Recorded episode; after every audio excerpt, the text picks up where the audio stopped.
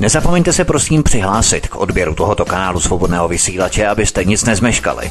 youtube.com/c/Radio SV Studio Tapin Radio. Dejte si prosím odebírat tento kanál kliknutím na červenou ikonku v horní pravé části obrazovky s nápisem odebírat a zaškrtněte také symbol zvonečku, abyste byli informovaní o nahrání každého nového pořadu. Tím také nepřijdete o čerstvé premiéry a rozmanité kauzy, které můžete dále sdílet na sociálních sítích. Příjemný, krásný, dobrý večer, vážení a milí posluchači, od mikrofonu Svobodného vysílače vás zdraví opět Vítek.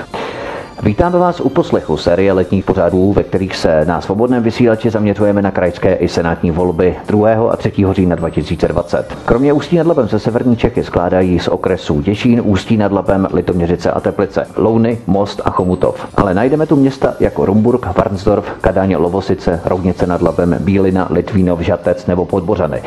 Dnes tu u nás na Svobodném vysílači přivítáme Radka Černého, který je lídrem na krajské kandidáce Ústí nad Labem za stranu KSČM. Pane Černý, vítejte, hezký večer. I vám hezký večer.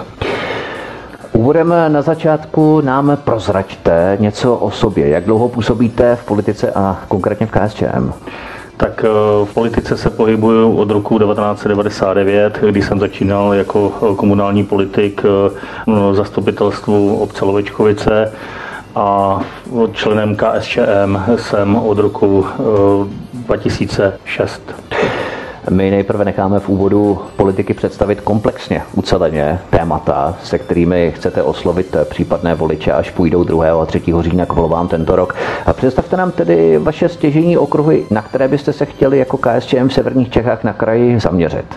Tak určitě ty okruhy, mezi ně patří zaměstnanost, bezpečnost, zdravotnictví, doprava, školství, zemědělství, venkov, sociální služby, pro nás specifický, pro náš kraj národnostní menšiny, kultura a samozřejmě nějaký sport, volnočasové aktivity a tak dále. Já jsem si tady dělal poznámky těch kapitol, které budeme postupně tady probírat, na která se vás budu ptát. Pojďme se tady podívat na sociálně vyloučené lokality. Město Most se například rozhodlo změnit zhoršující se situaci v sociálně vyloučených lokalitách. Po dohodě s majiteli chce v rámci nového pilotního projektu ukončovat smlouvy s problémovými nájemci. Projekt rozjíždí na ulici MG Doblera na dohled od v podstatě mosteckého magistrátu. Podporujete na kraji jako KSČM podobné projekty nebo navrhujete řešení jiným způsobem, jak uchopit tu problematiku sociálně vyloučených lokalit a hlavně vybydlené byty a problémy s takovými nájemci? Určitě toto budeme podporovat, protože ten problém je dlouhodobý a víme, že největší problém v tomhletom dělá vlastně sociální politika, která je nastavená, takže na tom profitují vlastně pronájemci těchto bytů a my nechceme jít touto cestou, chceme jít cestou tak, aby tyto lidé měli řádné bydlení, ale samozřejmě spojené s tím, že tyto lidé musí pracovat a přinášet něco do společnosti. Zaznamenali jsme případ v Dubí v roce 2018, ve kterém Davida Michajlaka napadla skupina 7 Romů, protože se snažil zachránit 3leté dítě bílé maminky před topením jiným romským dítětem na koupališti, ale gradující napětí v severních Čechách svědčí i další případ, ve kterém policie vyšetřovala bitku v Krupce, jejíž obrysy se až nápadně podobaly kauze v Dubí. Ke střetu několika osob došlo v ulici Komenského. Dochází tu ke stále agresivnějším výbuchům násilí. Navíc zmíněný Most si například stěžuje, že se do města se stěhovávají problémoví lidé z jiných částí republiky i ze Slovenska. Ti porušují pravidla soužití, dělají hluk a nepořádek. Jak tuhle otázku uchopit na kraji, abyste ochránili pracující obyvatele z majoritní společnosti před těmito negativními jevy? No tak KSČM určitě má ve svém programu bezpečné domovy a ulice. Garance bezpečí je dnes vlastně jednou z nejdůležitějších věcí, kterou společnost vyžaduje. A my v této problematice úzce spolupracujeme s policií České republiky, kde ji podporujeme moderním vybavením. A samozřejmě klademe důraz na to, aby byly posílené hlídkové služby, zrovna kontrolu i třeba sociálně vyloučených lokalit. Když se vezmeme, tak na Ústecku chybí až 260 policistů, kteří opravdu tu hlídkovou činnost by mohli vykonávat a myslím si, že by se dalo tímto předcházet těmto střetům, které jste jmenoval. Teď jde o to, aby ti policisté opravdu kontrolovali takzvaná problémová geta, aby nenastala situace, kdyby třeba měli motoristé více autíček. Tak určitě by se mělo zaměřit právě na tu bezpečnost, ne na kontrolu, zda lidé parkují dobře nebo špatně. A myslím si, že ty naši občané, který vyvolávají této nepokoje a tak dále, měli by mít na paměti, že tady je ta policie, která bude zakračovat v těchto případech. Most zavádí také institut takzvané, a to se mi hodně líbí, institut neodmítnutelné práce ve spolupráci s neziskovou organizací K srdci klíč. Možná nějací odborníci na otvírání zamčených dveří bez klíče, to nevím. Ale město nabídne všem nezaměstnaným možnost začlenit se do pracovního procesu a ti, co práci odmítnou, budou vyřazeni z úřadu práce. Myslíte, že třeba tohle by mohla být ta cesta, i když tady se zase riskuje třeba to, že čím více problémových nepracujících nebude pobírat sociální dávky, tím se zvedne drobná pouliční kriminalita, krádeže a tak dále. Myslíte ale, že třeba tohle je cesta, jak donutit problémové obyvatele, aby buď začali pracovat, anebo ty, kteří nechtějí, tak aby se do toho města vůbec nesestěhovávali? Určitě. Já si myslím, že to je krok dobrým směrem, protože pořád platí heslo bez práce nejsou koláče a určitě by lidé, kteří nepracují, dávky neměli pobírat. Určitě KSČM je proto, aby lidé vstávali zaplaceno za práci, za svou práci v dobré výši, ale na druhou stranu odmítáme to, aby lidé dostávali dávku za něco, co nedělají. Takže určitě myslím si, že to je krok dobrým směrem. Malinko se obávám, tak jako vy, toho, že se nám může zvednout kriminalita, protože pokud klesne příjem těchto skupin, tak si budou hledat obživu jiným způsobem a to bude ta kriminalita. Takže trošku se to také obáváme. Vy jste nadnesl tu repliku bez práce nejsou koláče, to mě připomnělo takový legendární výrok Marie Antoinety, kdo nemá na chléb, tak ať jí koláče třeba, nebo ti poddaní, kteří neměli na chléb, tak ať jí koláče třeba. Tak určitě KSČM tohle to nezastává. To. Já rozumím. Co se týče těch nepřizpůsobivých a s tím spojené kriminality, máme tu ostře sledovaný případ, ve kterém Afričan Abdaláh Ibrahim Diallo znásilnil v červnu 2019 16letou dívku nedaleko Lukavce na Litoměřicku. Litoměřický okresní soud pod vedením Hanky Lacinové, respektive ten konkrétní soud vedla soudkyně předsedkyně Senátu Alexandra Šetková. Tak tento soud uložil tomu Afričanovi 2 roky vězení a ústavní léčbu, ale státní zástupkyně Věra Šípalová se proti takovému rozsudku odvolala. Odvolal se dokonce i samotný Afričan a případ tak bude řešit Ústecký krajský soud. Jak se vydíváte na takový případ? Jaký trest by si podle vás zasluhoval onen v úvozovkách psychicky nemocný Afričan? Tak já jsem tuto kauzu sledoval, protože jsem z Litoměřicka, takže se mě to dotýká těsněji. Musím říct, že teda zásadně nesouhlasím s výrokem soudu, byť nejsem oprávněn zasahovat do nějakých rozhodnutí soudu, ale z výší trestu absolutně nesouhlasím. Jsem rád, že se státní zástupkyně odvolala. Toto nemůže být promlčeno. Mohl by to být precedens pro ostatní přistěhovalce nebo migranty, kteří se pohybují na našem území. A to nemůžeme dopustit a musíme se zasadit o to, aby hned v počátcích tyto delikty byly tvrdě potírány. Vy jste vlastně také z Litoměřicka, vy jste z Lovečkovic, že? Ano. K tomu se taky potom ještě dostaneme. Jak by měl podle vás kraj postupovat proti tomu, aby Němci si s námi nepřehazovali jejich uprchlíky nebo žadatele o azyl s námi přes hranice? Protože ten Afričan čelil v Německu obviněním kvůli jízdám na černo nebo incidentech se sociálními pracovníky a ten den ho ti Němci pustili a odvezli ho k hranicím. A u nás získal statut takzvaného strpěnce. Ale tohle se přece může kdykoliv opakovat. Navíc víme, co se odehrává v obcích Suché, Budlany, Kvítkov, Teplic nebo Proboštov, že tam vyrůstají další byly konkrétně 57 domů pro arabskou klientelu. Nikdo proti tomu příliš jaksi nevystupuje razantně dostatečně, tak pojďme po té příčině, co dělat, aby k nám Němci nevozili jejich uprchlíky, které notabene oni sami kolikrát vyšetřují.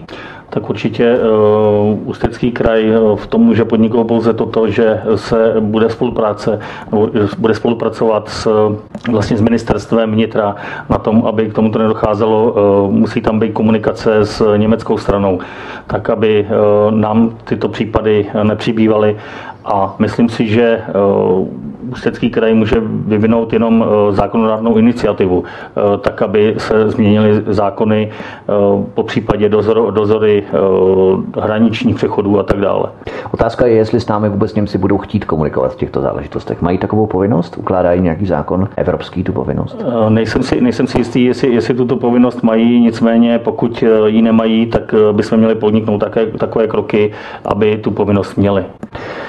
Pojďme se podívat na školství. Litvínovská střední odborná škola Schola Humanitas vylepší za 500 000 sportovní zázemí posilovny, která vznikla před 25 lety a stejně staré jsou i cvičební stroje. Nebo například Most od letošního září zřizuje mateřskou školu pro postižené děti, zatím s kapacitou 14 dětí rozdělená na 2 třídy. Školka bude v Lidické ulici a oddělená bezbariérová část bude v části budovy Kojeneckého ústavu v Husické ulici. Podporuje kraj nějakou finanční pomoc školám a školkám, které měly vyšší výdaje v souvislosti s provozem během koronakrize, já nevím, mýdla, dezinfekce a tak dále? Tak určitě tyto příspěvkové organizace, které patří pod kraj, tak byly zabezpečovány těmito prostředky na zvládnutí koronakrize. Ústecký kraj se vyznačil tím, že byl vlastně pomalu týden dopředu před vládními rozhodnutími, takže nějakým způsobem se snažil pomáhat našim občanům a samozřejmě i těm příspěvkovým organizacím. Jinak zmínil jste zde, že v tom školství ty rekonstrukce nebo opravy školních budov určitě to je naší prioritou, samozřejmě podporovat investice do rekonstrukcí škol, jejich vybavení, a aktivně podporovat vlastně technické vzdělávání v těchto školách. Myslíte, že zrovna investice litvínovské školy Schola Humanitas do posilovny je tou nejdůležitější investicí po koronakrizi? No, myslím si, že jakákoliv investice je dobrá, a ať míří na nějaký fitness nebo na prostředky, které pomáhají k výuce, tak myslím si, že každá tato investice má svůj smysl. Docela hezká každoroční akce proběhla v Děčíně s názvem Za odměnu do zoo, kde dětem za vysvědčení poskytla Děčínská zoologická zahrada vstup zdarma. To platilo i pro expozici Rajské ostrovy, ale také mohly děti zdarma s jedním platícím dospělým naštívit věž a sklepení v Jirkově, když sebou přinesli vysvědčení. A také i botanickou zahradu v Teplicích. Myslíte, že takové podobné akce mohly rozhýbat znovu návštěvnost podobných institucí? Ti, kteří to nestihli třeba v rámci toho vysvědčení, se tam vypraví i poté. Prostě to znovu nastartuje skomírající ekonomiku, co se týče kultury. Zcela určitě. Jakýkoliv podnět k tomu, aby občané navštěvovali tato zařízení, tak jenom vítáme, protože po té koronakrizi nejen, že teda je určitý hlad od obyvatel tím, jak byli v různých karanténách nebo nechtěli vycházet ven, ten pohyb byl omezen, tak si to teďka chtějí nějakým způsobem vynahradit. A pokud jsou tyto podpůrné programy pro děti, jak jste zmínil, v Děčíně za to vysvědčení, tak určitě je to krok správným směrem. Třeba Ústecká zoologická zahrada zve na večerní prohlídky po 19:00 večer, ale třeba zámek Nový Hrad v Jmlíně na Lounsku ukáže během letních prázdnin putovní výstavu, která představí české korunovační klenoty a odvypráví jejich příběh, nebo rokokový zámek v Peruci na Lounsku, který byl po rekonstrukci znovu otevřený, tak takové trošku tipy pro naše posluchače, kam se můžeme během léta také vypravit. Ale potíže s rozjezdem a obnovením provozu se třeba týkají mosteckého autodromu, který utrpěl ztráty několika desítek milionů korun, musel zrušit plánované investice, ale také propouštět část zaměstnanců. Plánuje kraj nějakým způsobem podpořit tyto velké prestižní podniky, anebo je lépe je ponechat, aby se z toho dostali takzvaně sami, spoléhat na jejich jméno, které znovu přiláká ty návštěvníky, protože třeba tu situaci komplikují i nejednoznačná pravidla pro pořádání masových akcí, z čehož má třeba právě ten mostecký autodrom podstatný zdroj příjmu. Určitě kraj nechce nechat nikoho, jak se říká, na holičkách. Ta krize zasáhla bezesporu každého z nás a nikdo nemůže za to, že zde byly vydána nějaká opatření a ty následky, které jsou, to je to, že některé podniky jsou před krachem. Když se budeme bavit o tom, že Ústecký kraj dokonce vyhlásil dotační program na takzvanou 25, kde vlastně živnostníkům poskytl možnost čerpání částky 25 000 Kč na úhradu víceméně výpadku jejich příjmů. Takže myslím si, že i takovéto podniky, které jsou vlastně vyhlasné a propagují náš kraj, tak s těmi společnostmi nebo organizacemi budeme spolupracovat na tom, abychom nějakým způsobem jim pomohli z této nelehké situace. Co se týče třeba ještě toho Mostecka, pokud u něj ještě chvíli zůstaneme, tady je krajina zasažená obrovskou těžbou uhlí a probíhá tu snaha o rekultivaci krajiny, aby se co nejvíce přiblížila svému původnímu vzhledu. Například v okolí Polerad postupně vzniká krajina s vodními plochami, zemědělskou půdou i lesy. U říčky Srpiny a Počeradského potoka třeba mají na konci léta ochránci přírody vypustit 422 bažantů do přírody, chtějí vrátit také koroptev polní, králíka divokého a další drobnou zvěř. Usiluje jak kraj o zapojení do takových projektů ty těžební společnosti, které tu předtím vytvořily doslova měsíční krajinu. V tomto případě například společnost Vršanská uhelná ze skupiny Sef Energy a další, protože oni v podstatě vytěžili české uhlí, zmrzačili krajinu, napakovali se. A kraj potom by měl sanovat a zaplatit obnovu té krajiny. Není to nefér? Tak určitý nefér v tom vidím, ale Ústecký kraj spolupracuje maximálně s palivovými kombináty, ČEZem, Severočeskými doly, Severočeskou energetickou v otázce rekultivací a proměny krajiny po ukončení těžby uhlí. Takže určitě to tam je. Máme program vlastně uhelné regiony, kde se dotýká přímo této problematiky. Takže určitě kraj bude chtít, aby tady ten postupný útlum té těžby a následná rekultivace probíhala tak, jak má probíhat, a aby splňovala vlastně kritéria, které má splňovat řádná rekultivace po těchto zásazích do krajiny. Nezaměstnanost v Ústeckém kraji v červnu narostla o 0,2% bodu na 5,2%. Počet lidí bez práce se zvýšil o 787 na 29 191. Před rokem byla míra nezaměstnanosti na severu Čech 3,8%, v listopadu šla až na 3,6%, ale v lednu stoupla na 4,3% a pozvolna potom rostla od vypuknutí epidemie koronaviru na 5,2% současných. Nikdo to nemůže samozřejmě zcela odhadnout, ale neobáváte se přece jen ještě stoupající křivky nezaměstnanosti na severu Čech, nebo ten aktuální počet 5,2% považujete za, řekněme, kulminační nebo stagnující a už se zvyšovat podle vás nebude? Jak byste to hodnotil? Vy přece znáte ty reálie na severu Čech. Já si myslím, že tohleto číslo je docela hrozivé a až čas ukáže, jestli nám bude narůstat ta nezaměstnanost v této lokalitě Ústeckého kraje, ale myslím si, že tam toto číslo je hodně ovlivněno tím, že zde žijí lidé, kteří nechtějí pracovat, a to číslo potom je nějakým způsobem hodně, jak se říká, posunuté. KSČM určitě má prioritou tu nezaměstnanost v Ústeckém kraji prostě snižovat, pokračovat v spolupráci s úřady práce na realizaci různých projektů, na zaměstnanost. Samozřejmě máme tady dál potom využití průmyslových zón k vytváření nových pracovních příležitostí. Když si vezmeme jenom tu zónu Triangle, kde vlastně nám se postupně zaměstnávají lidi. Největším zahraničním investorem je zde firma Nexen na výrobu pneumatik. Již dnes už je tam zaměstnáno přes 2000 lidí. Takže určitě Ústecký kraj trápí nezaměstnanost a bude se snažit spolupracovat jak s těmi úřady práce, tak i s těmi podnikateli na tom, aby ta míra nezaměstnanosti v Ústeckém kraji nestoupala a ba naopak klesala. Nejvyšší nezaměstnanost je na Chomutovsku 6,4%, nejnižší naopak na Litoměřicku 3,4%. Máme tu třeba chudeřickou společnost na Teplicku AGC Automotive Czech, která je jedním z největších výrobců autoskel v celé Evropě a teď kvůli poklesu výroby propouštějí 200 zaměstnanců. Nevezme to sebou podle vás i další subdodavatele pro automobilky?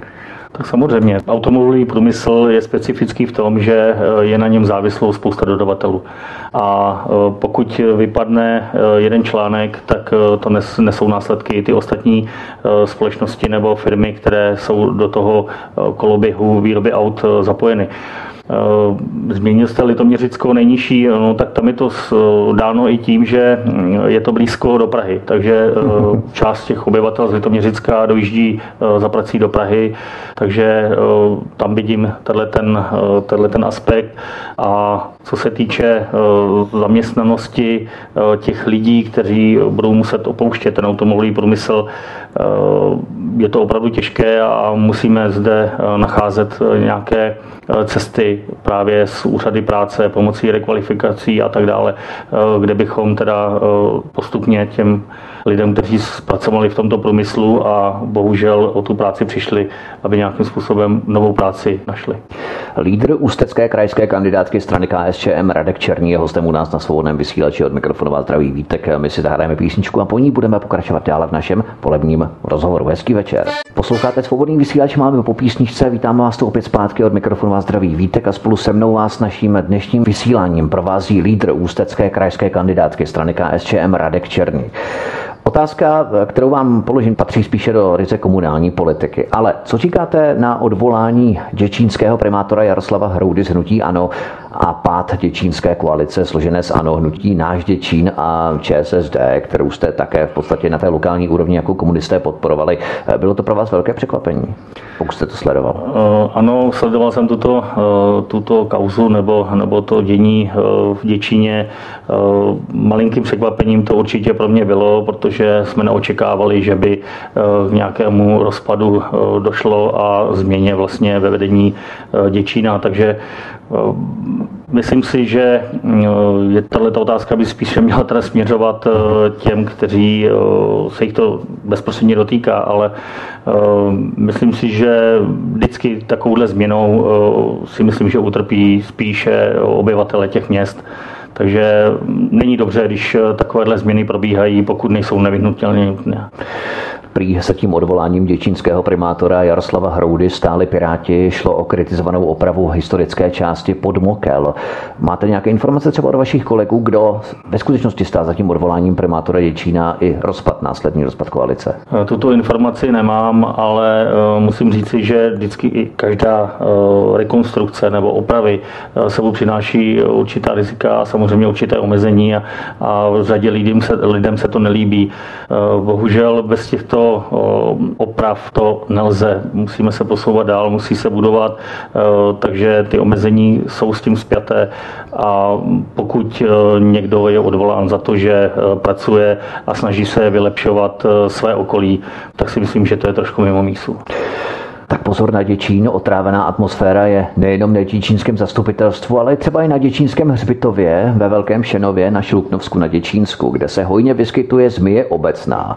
Jediný jedovatý had v České republice. Radnice lidem doporučila, aby na hřbitov raději nechodili. Takže vidíme, že už knutí primátora nehrozí pouze na děčínském zastupitelstvu.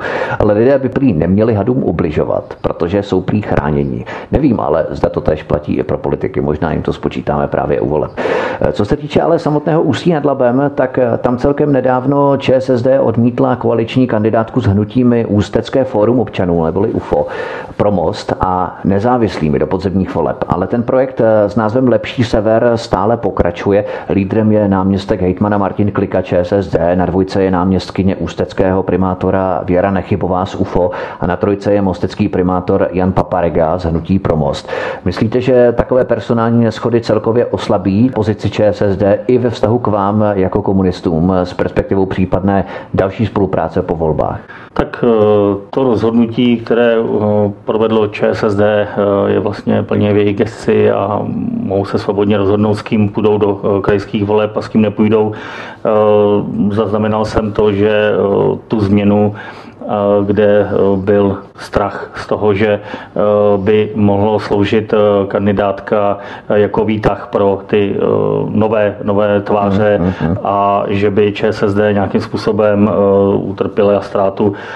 Myslím si, že takovéto spletence různé nemají velkého trvání a vidíme to v jiných městech, kde tedy tyhle ty propletence nějakým způsobem dlouho nevydrží a jak jsem říkal, je to ke škodě prostě těch občanů a myslím si, že by se to nemělo dít.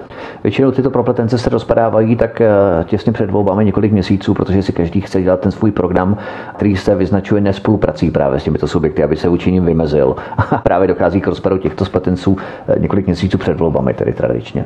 Ano, a to je to, co říkám, že tohle vždycky odnesou občané toho města nebo toho regionu. I když je pravda, že v rámci Ústí nad Labem to se jedná o město, čili o komunál, a teď budou krajské volby, takže to je až za 2 roky, ale přece jenom i v dost případech tomu nasvědčuje. Nicméně já si dovolím ještě jednu ryze komunální otázku, protože vy jste zároveň lídr ústecké kandidátky do kraje za KSČM, ale 11 let jste byl také starostou obce Lovečkovice na Litoměřicku, jak jsme zmínili, se zhruba 600 obyvateli. Z této funkce jste byl ale odvolaný a vystřídal vás nezávislý Václav Pavlík. Udává se mlhavé a nekonkrétní rozdílné názory na chod obce. Prozraďte nám, proč vás odvolali, co se tam odehrálo, proč vás vyštípali, když to takto nazvu. No, já předtím musím říci, že tedy naše kandidátka KSČM sestavila kvalitní kandidátku, kde jsme mohli nabídnout občanům opravdu kvalitní kandidáty. Výsledek voleb... Obce se zbavuje v podstatě lídra kandidátky, co je jako nezvyklé trošku. Ano, to je nezvyklé. Bohužel je to tak, jako v případech toho zmiňovaného Ústí a zmiňovaného Děčína. Tady prostě byly názorové neshody. Údajně jsem byl odvolán pro nekomunikaci se zastupiteli. Tato nekomunikace dle mě probíhala s obou stran a když rekapituluji zpětně, tak vlastně to uskupení pod vedením pana Pavlíka chtělo převzít vedení v obci hned těsně po volbách, což teda ale výsledky voleb jim neumožnili, tak potom 2 roky hledali vlastně nějaký problém k tomu, aby mě mohli odvolat a jediný problém, který našli, tak je údajná nekomunikace, pro kterou se dá schovat cokoliv. Ano, se dá schovat opravdu cokoliv, to je takový ten zvláštní univerzální důvod. To znamená, že ve vašem odvolání hrály roli tedy jaksi zákulisní praktiky, zákulisní metody jednání. Ano a musím říci, že teda občané toto nesli s velkou nevolí, valná část obce.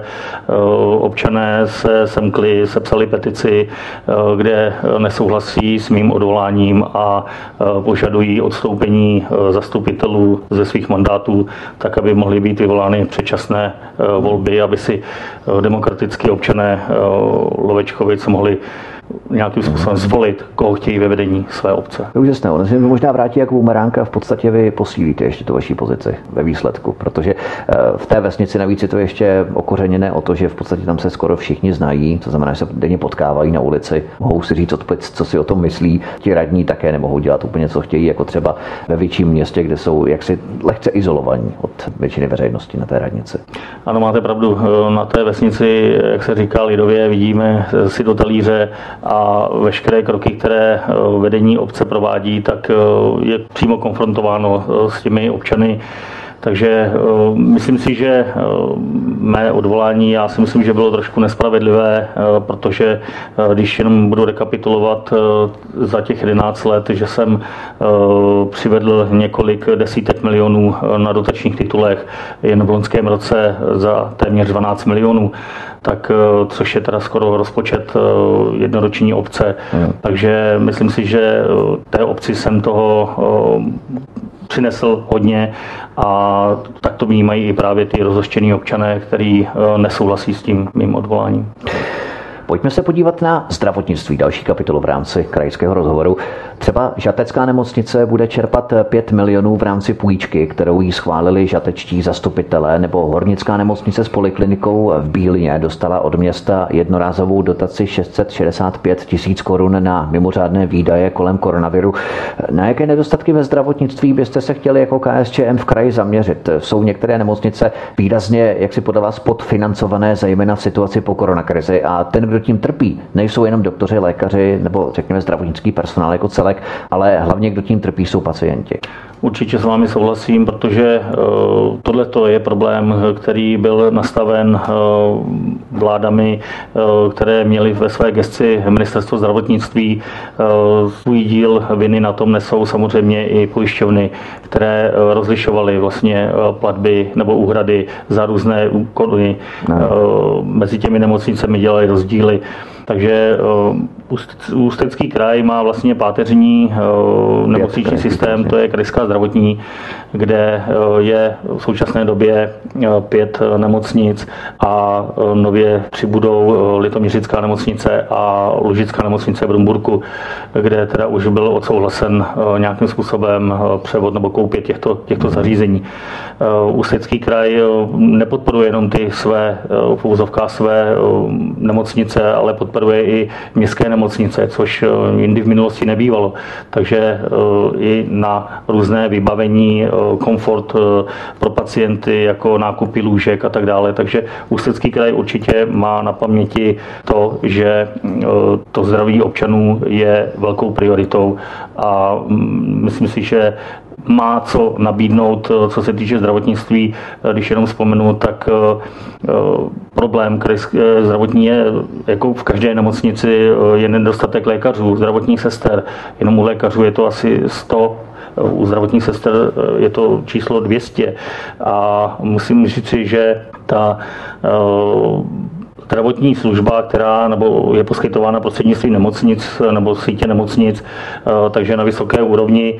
A musím teďka zde zmínit i to, že vzniklo vlastně nové kardiocentrum v Masarykově nemocnici, kde teda to považujeme za obrovský úspěch a myslím si, že našim pacientům dokáže nabídnout stejné služby jako v jiných kardiocentrech třeba v Praze. 5 krajských nemocnic v severních Čechách, které se zmínil, čili v Těčíně, v Ústí nad Labem, v Teplicích, v Chomutově a v Mostě, testují na koronavirus pouze objednané pacienty, a to od 1. července. Myslíte, že to sníží dostupnost osob, které mají třeba obavy z nakažení, že prostě tyto krajské nemocnice brát nebudou? Já si myslím, že tady budeme muset nějakým způsobem nalézt způsob, jak pokračovat dále. Vidíme všichni, že najednou nám začaly ty křivky těch nakažených stoupat, takže věřím tomu, že určitě zaujmeme taková opatření, aby jsme počet těch testovaných mohli navýšit opět a uvidíme, jak se zachovají vlastně bezpečnostní rada kraje a potažmo i ministerstvo zdravotnictví.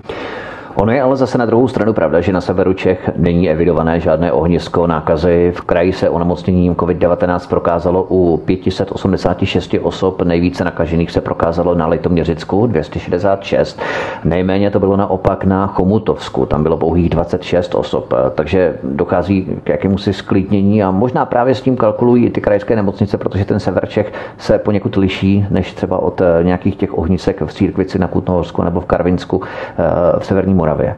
Určitě. Ty čísla, která jsou uváděna nebo byly uváděny k tomu Litoměřicku, tak dle vlastně hlavní hygieničky krajské je to tím dáno, že ty lidé vlastně pendlovali do zahraničí, v tomto případě do Německa, protože největší vlastně nákazu, kterou zde jsme měli, tak bylo vlastně zaznamenána u těch pendlerů takzvaných. A to je a samozřejmě tím, že ty lidi chodili, jak už jsem zmínil, pracovat do Prahy, kde to centrum bylo také větší než v Ústeckém kraji. Podívejme se ještě na Litoměřickou nemocnici, o které se často hovoří nebo hovořilo v souvislosti s pokusem o privatizaci Pentou. Litoměřická radnice v čele s ODS se v roce 2018 rozhodla pronajmout její provoz strategickému partnerovi, který by měl prý lépe hospodařit než Litoměřická radnice. Ta prý nedokázala nemocnici ufinancovat. Cílem bylo vyvolat strach mezi radními, že byla nemocnice před krachem, aby mohli zahájit nejprve pronájem prostor, což je jakýsi mezistupeň před privatizací, samotnou privatizací. té nemocnice. Jaký je ten současný stav tedy? Sklidnila se v Litoměřicích ta situace? Vy jste řekl, že kraj zpět odkoupí tu Litoměřici zpět mezi ty krajské nemocnice?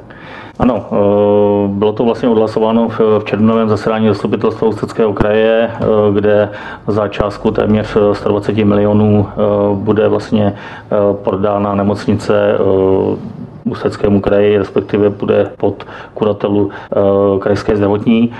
A myslím si, že svým způsobem to uklidnění zde malinko nastalo, ale pořád je tu jeden takový strašák, kterého se bojí občané Litoměřic a těch spádových obcí, a to je to, že pokud by nemocnice zůstala vlastně města, tak byla vázána referendem, kde referendum rozhodlo, že nemocnice zůstane ve státních rukách nebo v rukách vlastně města. Toto samozřejmě, pokud to přijde pod krajskou zdravotní, tak už ta garance toho vlastně referenda už tam není a může hrozit to, že dojde buď to k vycucnutí té nemocnice jiným subjektem, anebo prostě, že by došlo, a to si nedovolím ani pomalu vyřknout, to, že by celá krajská zdravotní šla pod nějakou společnost, jako je Penta, čili do soukromých rukou. Právě zatím si těch 5 nemocnic drží, takže je velký předpoklad k tomu, že se tak nestane právě s tou Litoměřickou nemocnicí, i když vlastně Litoměřičané tu nemocnici tím přechodem do krajské zdravotní tu nemocnici ztratí ze zřetele v podstatě, nebo ze své gesce pravomoce ovlivňovat tu nemocnici. Ano, a to bylo jedním vlastně z toho, co ty občané Litoměřická vnímali, že nebudou mít potom už vliv nějakým způsobem zasahovat do dění v té nemocnici. Byla škoda to, že myslím si, že to město si to mohlo zanechat, nicméně Ústecký kraj, nebo respektive krajská zdravotní, nabídla to, že přijme pod svá křídla tuto nemocnici, a hlavně z toho důvodu, aby nepřešla pod soukromou společnost, a kde by hrozilo zavírání určitých oddělení, které nejsou výdělečné, a ta dostupnost té zdravotní péče by byla následně nějakým způsobem odepřena některým pacientům a vlastně snížena kvalita té zdravotní péče. Uveďme třeba nemocnici v Lounech, která byla nakonec přeměněna v LDMku, protože jako jediná slušně vydělávala. V Roudnici nad Labem například bylo zrušené dětské oddělení. Jediným řešením pro obyvatele Štětí je buď Litoměřice, anebo Bulovka v Praze až. Právě v těch Litoměřicích by se mohl opakovat ten klasický scénář uzavírání ztrátových oddělení, například onkologie, infekční, já nevím, neurologie, a naopak posílení ziskových, plastická chirurgie, já nevím, léčba sterilit a tak dále. Prostě tam by se v podstatě připravovala půda pro vstup soukromého investora někdy v budoucnu. Myslíte tedy, že je stále to hlídat, bedlivě na to dohlížet, i když ta situace tam nebude tak, řekněme, vypjatá jako dříve? Já si myslím, že určitě nějaký dohled a hlídání nad tím, aby se nestalo to, že by to přišlo do soukromé sféry. KSČM dlouhodobě prosazuje to, že zdraví není obchod, ano, a že se zdravím by se nemělo obchodovat.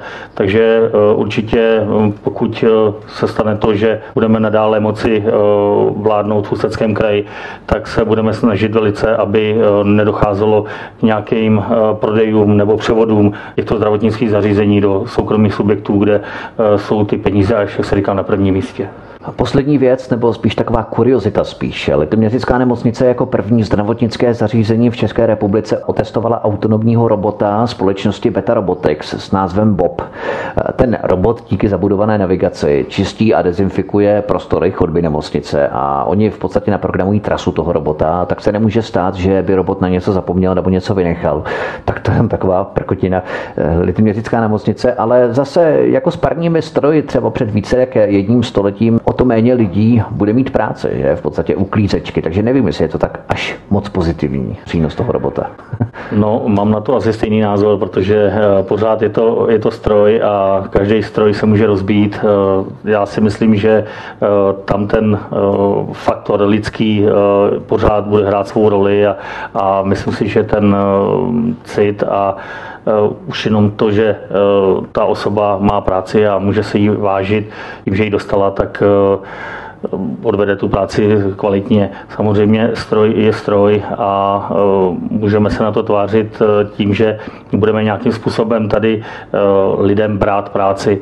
V dnešní době, kdy máme vysokou nezaměstnanost, když ta měřicka se to nedotýká, tak nějakým způsobem brát stroji práci lidem mi přijde trošku divné. No ano, pokud by to bylo nastaveno tak, že všechnu práci za nás budou vytvářet stroje a lidi si, tak říkajíc, zkrácení pracovní doby nebo prostě delší dovolená a tak dále, tak pokud by to měli tímto směrem, tak ano, ale nesmělo by to být teda vázáno tak, že ty zisky, které díky těm strojům získají, tak by se měly vracet zpátky do toho systému a ne do kapes vlastně těch provozovatelů. To je pravda. V rámci té automatizace, robotizace bychom předpokládali, že právě dojde k tomu, že bude třeba 35hodinová pracovní doba v rámci jednoho týdne, vyšší dovolené a tak dále. Prostě, že ti roboti zastanou více práce místo těch lidí, ale je to naopak. Máme pořád stále víc práce, čím to je, že to je v podstatě úplně naopak, než by to mělo být. No. Jednou z věcí je třeba, když si máme digitalizaci, tak samozřejmě ano, digitalizace, že nám všechno usnadní a tak dále, ale pořád musí být někdo, kdo to do toho systému, jak se říká, naleje, a aby se s tím dalo pracovat. Takže já zatím, a myslím si, že nejsem sám, vidím to, že některé tyhle ty kroky spíše nás zdržují od té práce, tu práci nám stěžují, znepříjemňují, takže ano, pokud má nám nějaký stroj nebo počítač nebo cokoliv jiného tu práci usnadňovat, tak ano. Ale v některých odvětvích vidím spíše to, že nějakým způsobem ty lidé mají stále méně času na sebe a musí se věnovat té technice, kterou dostali. V rámci digitalizace se ještě více tiskne možná než předtím, než ta digitalizace nastala. To je takový paradox dnešní doby. Lídr ústecké krajské kandidátky strany KSČM Radek Černý zůstává stále naším hostem u nás na Svobodném vysílači. Od mikrofonu vás zdraví Vítek. Po písničce pokračujeme dál. Příjemný poslech. Posloucháte Svobodný vysílač, který je tu stále s vámi, a od mikrofonu vás zdraví Vítek. Spolu se mnou je lídr ústecké krajské kandidátky strany KSČM Radek Černý. Pojďme se podívat na dopravu. Ředitelství silnic a dálnic ŘSD zahájilo výběrové řízení na zhotovitele stavby dalšího úseku dálnice D7 u Chlumčan na Lounsku. Cena za ten úsek dlouhý 4,4 km je 1,73 miliard korun bez DPH. Považujete tu částku za adekvátní, anebo by měla ŘSD ve spolupráci třeba s krajem, protože na tu dálnici budou navazovat silnice 2. a 3. třídy, které provozuje kraj. Také by mělo ŘSD spolu s krajem hledat úspory v rámci tohoto úseku, který navazuje na obchvat Sulce. Tak ta částka se může zdát hrozivá, ale musíme si uvědomit dnešní cenu práce a cenu dnešních materiálů. To, zda ta cena je odpovídající nebo není, to nechť posoudí odborníci, ale určitě ta spolupráce s tím krajem by měla být, tak jak jste zmínil zde, bude to navazovat na dvojky a trojky, na krajské komunikace, takže ta spolupráce tam určitě je a určitě nadále budeme samozřejmě spolupracovat s ŘSD na tom, aby ta doprava v Ústeckém kraji byla taková, aby odpovídala dnešní moderní době. Hotová je už 4proudová komunikace z Prahy do Slaného a kratší úsek u Chomutová. Staví se také obchvat u Panenského Týnce u Loun. Máte nějaké přibližné informace o tom, kdy by měla být ta dálnice D7 hotová kompletně? Hovoří se o roku 2024, je to realistické? No tak myslím si, že realistické to je. Víme, jak to funguje v našem státě, že tyhle liniové stavby jsou zlouhavé, jak časově, tak i potom dochází k tomu, že postupnému navyšování ceny té práce. My určitě budeme dbát na to, aby tyto projekty byly dokončeny v řádném termínu a za těch podmínek, které byly nastaveny. Další město, které se potýká s velkou dopravní zátěží, je Klášterec nad Ohoří, kterým denně projíždí 10 až 11 tisíc aut. Městečko totiž protíná hlavní silniční tah I13 z Karlových Varů do Teplic. Klášterci by měl ale ulevit obchvat, který by měl vést severně od města. Jenomže ta trasa obchvatu budí emoce, protože má protínat odpočinkovou zónu, kam lidé chodí na procházky. Za městem mezi ulicí Dlouhá a vesnicí Útočiště a Ciboušov. Vím, že ten obchvat připravuje ŘSD, ale neplánuje se kraj do té situace vložit, že byste nějak přispěli k přehodnocení té trasy navrhované místními například?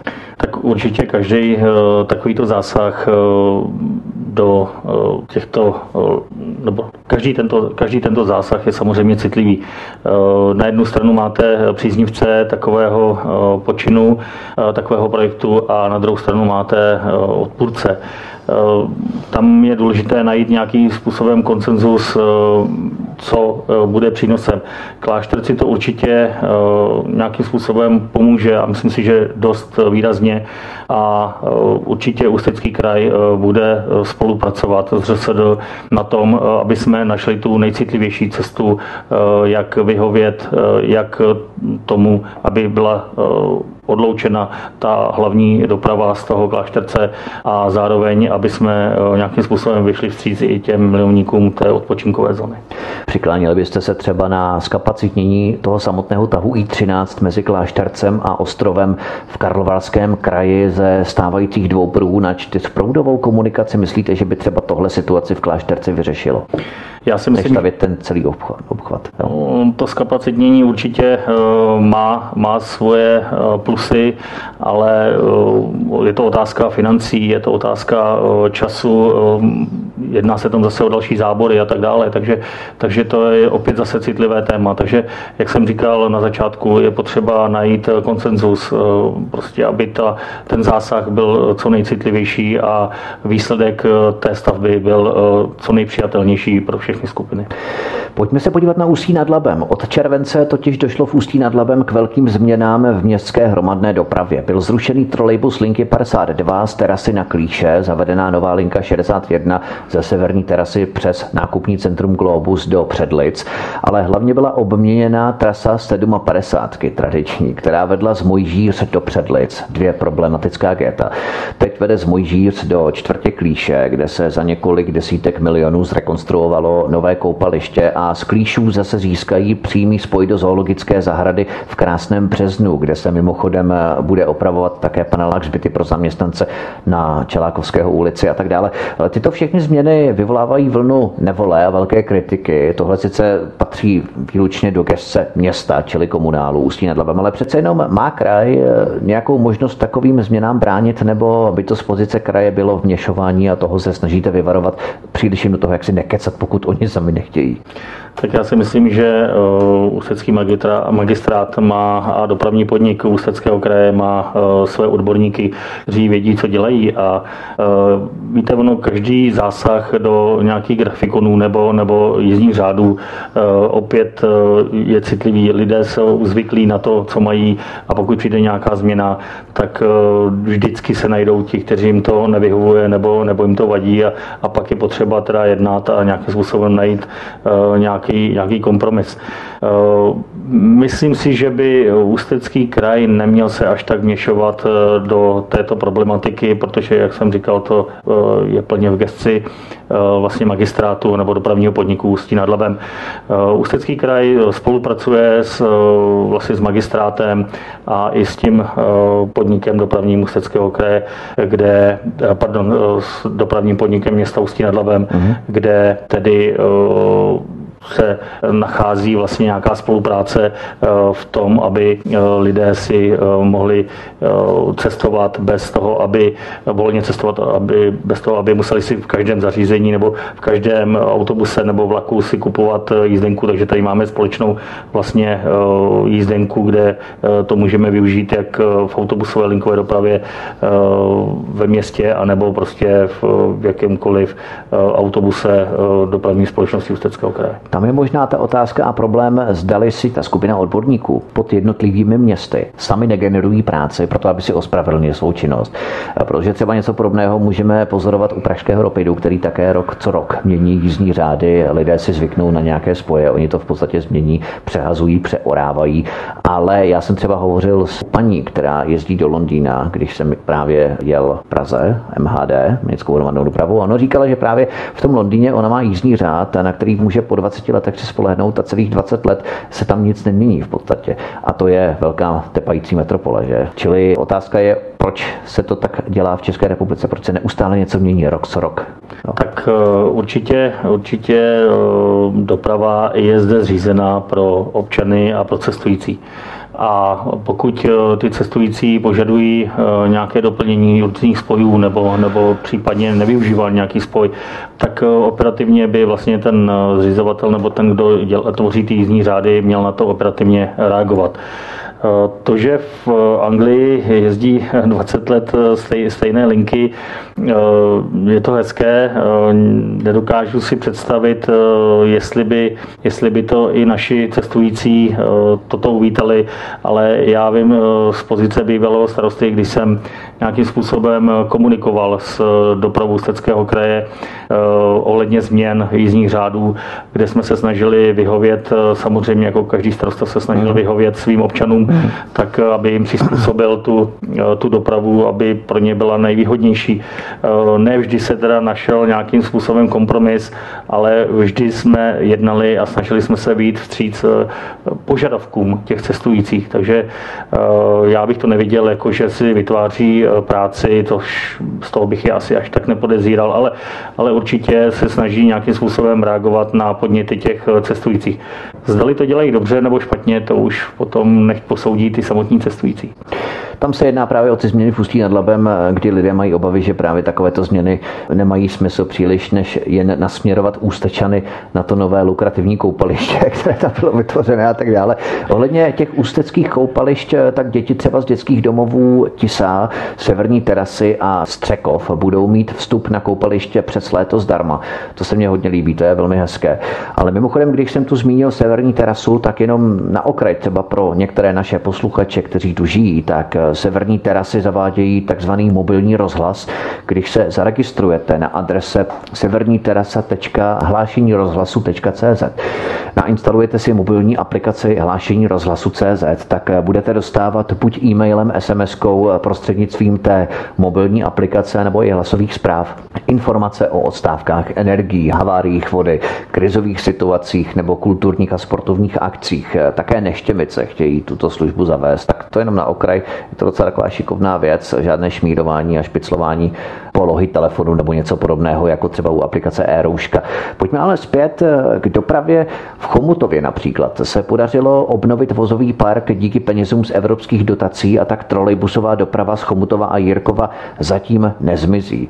Šéf dopravního podniku měst Chomutova a Jirkova, také náměstek hejtmana pro dopravu Jaroslav Komínek, tu s námi dnes bohužel není.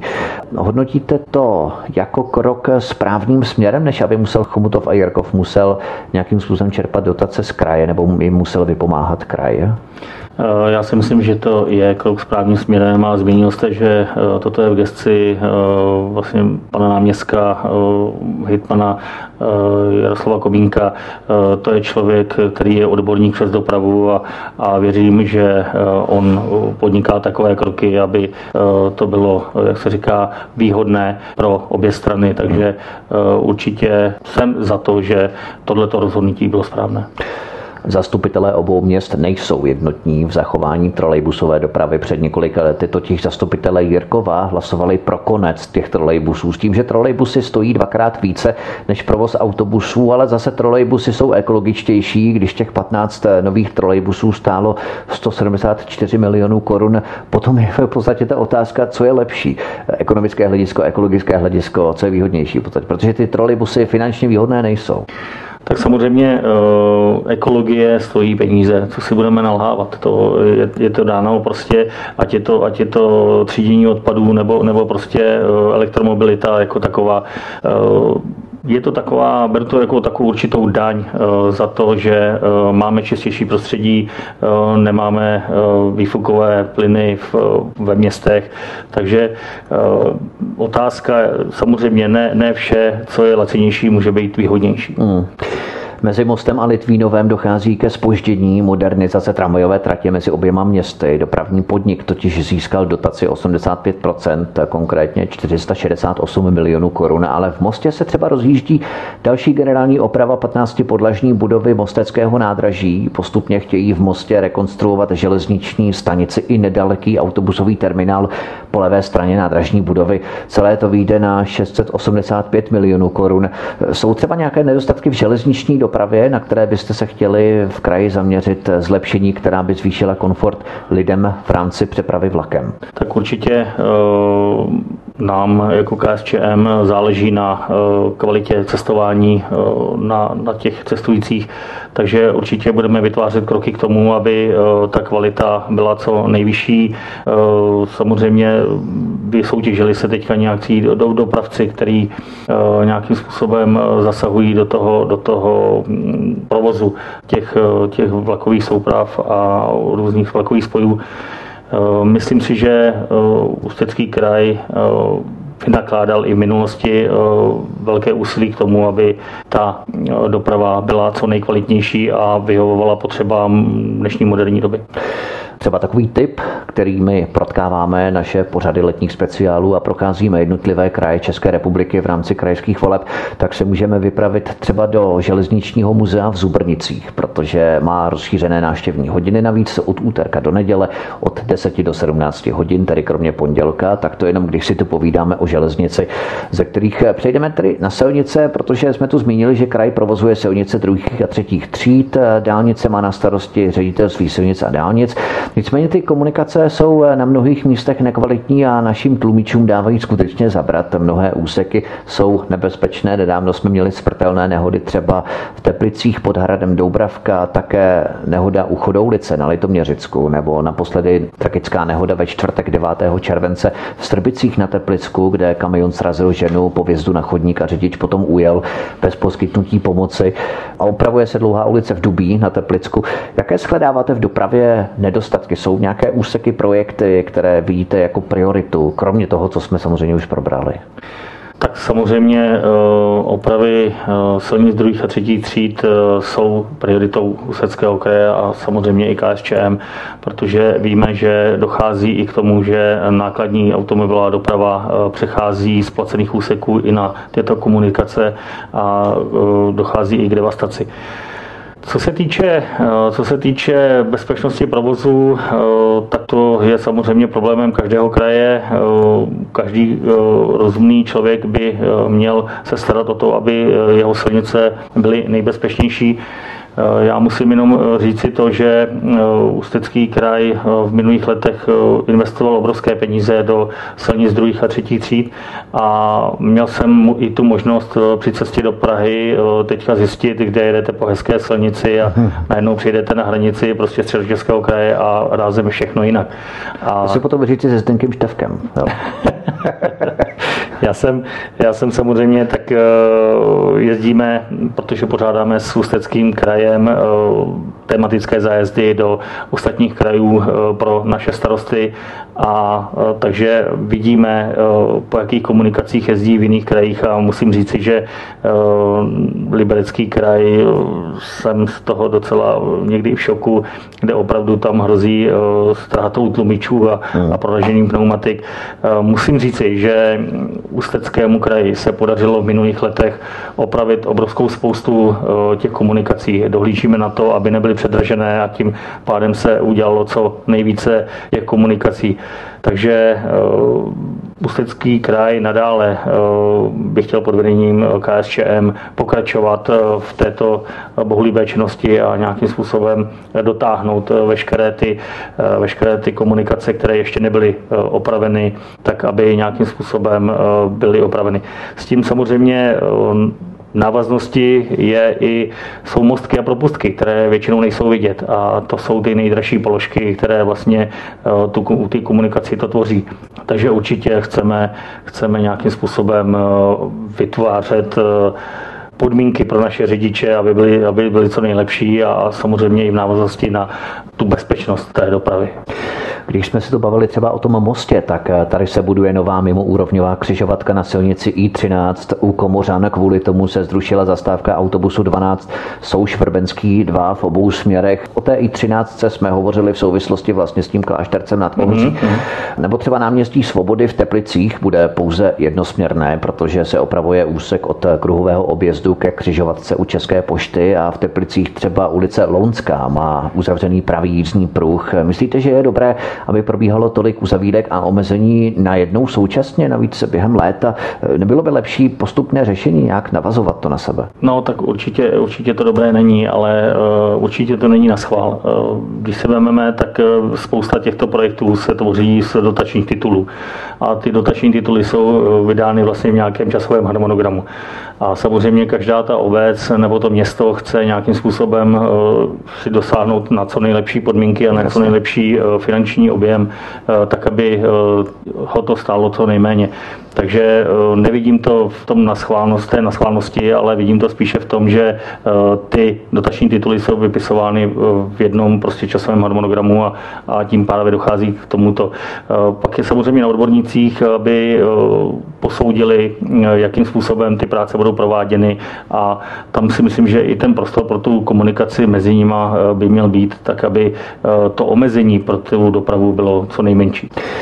Například ve Štětí se opravoval 350 metrů dlouhý most, oprava stála 212 milionů, nedávno byl zprovozněný přes Labé, vznikla nová autobusová linka 639 pro lepší spojení města Štětí se železničními stanicemi Hněvice a Štětí, ale zase třeba v Litoměřicích měl vzniknout parkovací dům naproti zdravotnímu domu za bývalým Krebsem, který by řešil nedostatek míst pro parkování v horní části Pokratic, ten nakonec tedy nevznikne. Plánuje se v ulici Růžovka, kde dříve stála benzínka, to je také v nedohlednu, ale třeba v Ústí nad Labem poblíž nádraží vznikne parkovací plocha pro 90 míst, nahradí areál bývalého autobazaru. Chystáte třeba kraj investovat další miliony do třeba podobných oprav v rámci mostů, které jsou v dezolátním stavu, aby prodloužili jejich životnost, zpevnili je, nebo pomoci městům řešit třeba právě ty krize s parkováním? Chcete se třeba soustředit na tohle? Tak určitě.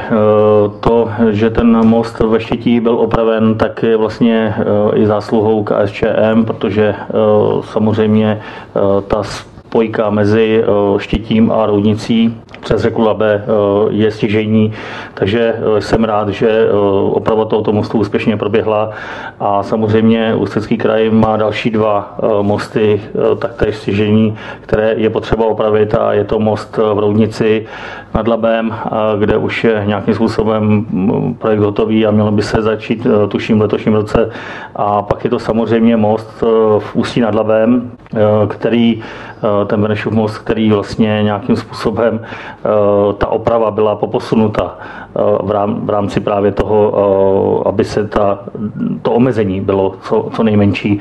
Takže určitě kraj se bude nějakým způsobem investičně podílet na těch opravách těch mostů. Co se týče parkovacích míst, to je problémem každého většího města. Hovořil se tady o parkovacím domě v Litoměřicích u nemocnice. Tento projekt, já si pamatuju, byl už v době předrevoluční, kde tam měl být vybudován několik patr do podzemí a další patra nahoru tento parkovací dům, takže už tehdy věděli, že bude automobilový nárůst, a dokázali si to odborníci spočítat na tu kapacitu. Proč tomu nedošlo, je fakt ten, že ty pozemky vlastní stát, takže Tam bude se samozřejmě jednat se státem o nějakým buď to bezúplatným převodu nebo nějakým úplatném převodu a určitě bych nezatracoval tu možnost tam parkovat, protože v nedávné době jsem navštívil litoměřickou nemocnici a obrovský problém je tam zaparkovat. Nejenom pro zaměstnance, ale i pro návštěvníky nebo pacienty, kteří navštěvují tu litoměřickou nemocnici. Kdyby ty pozemky vlastnil třeba nějaký soukromý subjekt, privátní subjekt, tak bych ještě pochopil, že to trvá tak dlouho, ale ty pozemky vlastní stát a oni jsou vlastně město nebo kraj schopní se dohodnout se státem 30 let. To je něco podobného jako s tím obchvatem kolem klášterce nad Ohoří. Tam se také o tom obchvatu hovoří více jak 30 let a dosud nebyli schopní ho vůbec začít jaksi stavět, pouze se plánuje na papíře. A tady to je něco podobného v těch litoměřicích. 30 let a nic. Bohužel, no, vznikl nám tam takzvaný Big Tower, nebo Tower, který vlastně je to dům pro cyklisty, který je dole u dolního nádraží. Jakým způsobem je využíván nebo není využíván, to nechám na posouzení jak cyklistů, taky občanů, ale parkovací místa v Litoměřicích je velký problém, zrovna tak jako v těch dalších větších městech. A když zmiňujeme parkování, tak Ústecký kraj podepsal memorandum na vybudování parkovacího domu v areálu Masarykovy nemocnice v Ústí nad Labem, kde už je to ve fázi projektu a tam by opravdu měl vzniknout nějaký dostatečně kapacitně navýšený vlastně dům, který by sloužil jak těm záchranářům, tak i samozřejmě návštěvníkům nemocnice, tak i tomu personálu té nemocnice. Hovoří lídr ústecké krajské kandidátky strany KSČM Radek Černý, který zůstává hostem u nás na Svobodném vysílači. My si zahrajeme písničku a po ní se vrhneme do poslední kratší čtvrtiny našeho pořadu, ve které probereme další ostatní témata, která nám ještě zbývají. Od mikrofonu vás zdraví Vítek, který vám přeje hezký poslech. Svobodný vysílač je vaším průvodcem, společníkem dnešní večer. Od mikrofonu vás zdraví Vítek, spolu se mnou je tu lídr ústecké krajské kandidátky strany KSČM Radek Černý.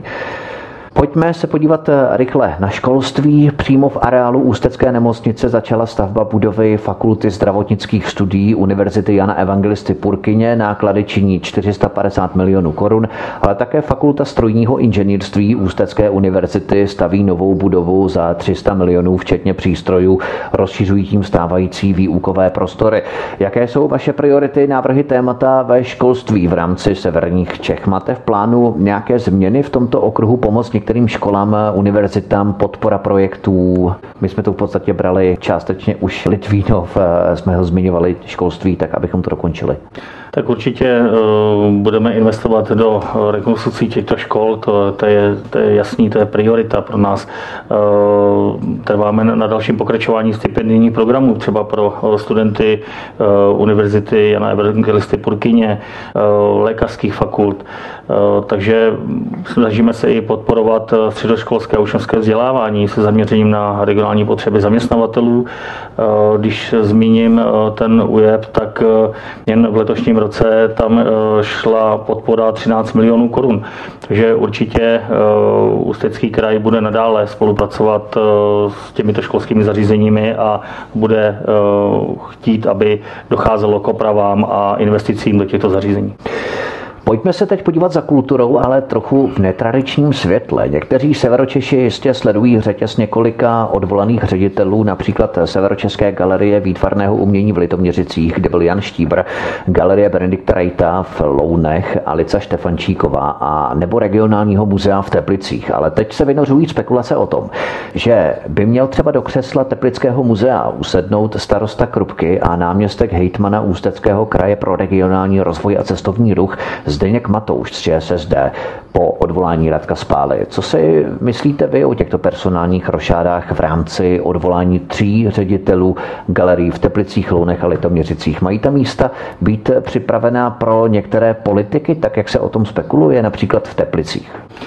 tak já bych to nenazýval rošádami, ale tyto zařízení jsou vlastně příspěvkovou organizací Ústeckého kraje a je plně v gesci Ústeckého kraje vyhlašovat výběrová řízení na posty ředitelů těchto zařízení. Já bych tom neviděl žádné špatnosti. Samozřejmě všichni ty ředitelé se můžou zpětně přihlásit do toho výběrového řízení a ucházet se znovu o ten svůj post.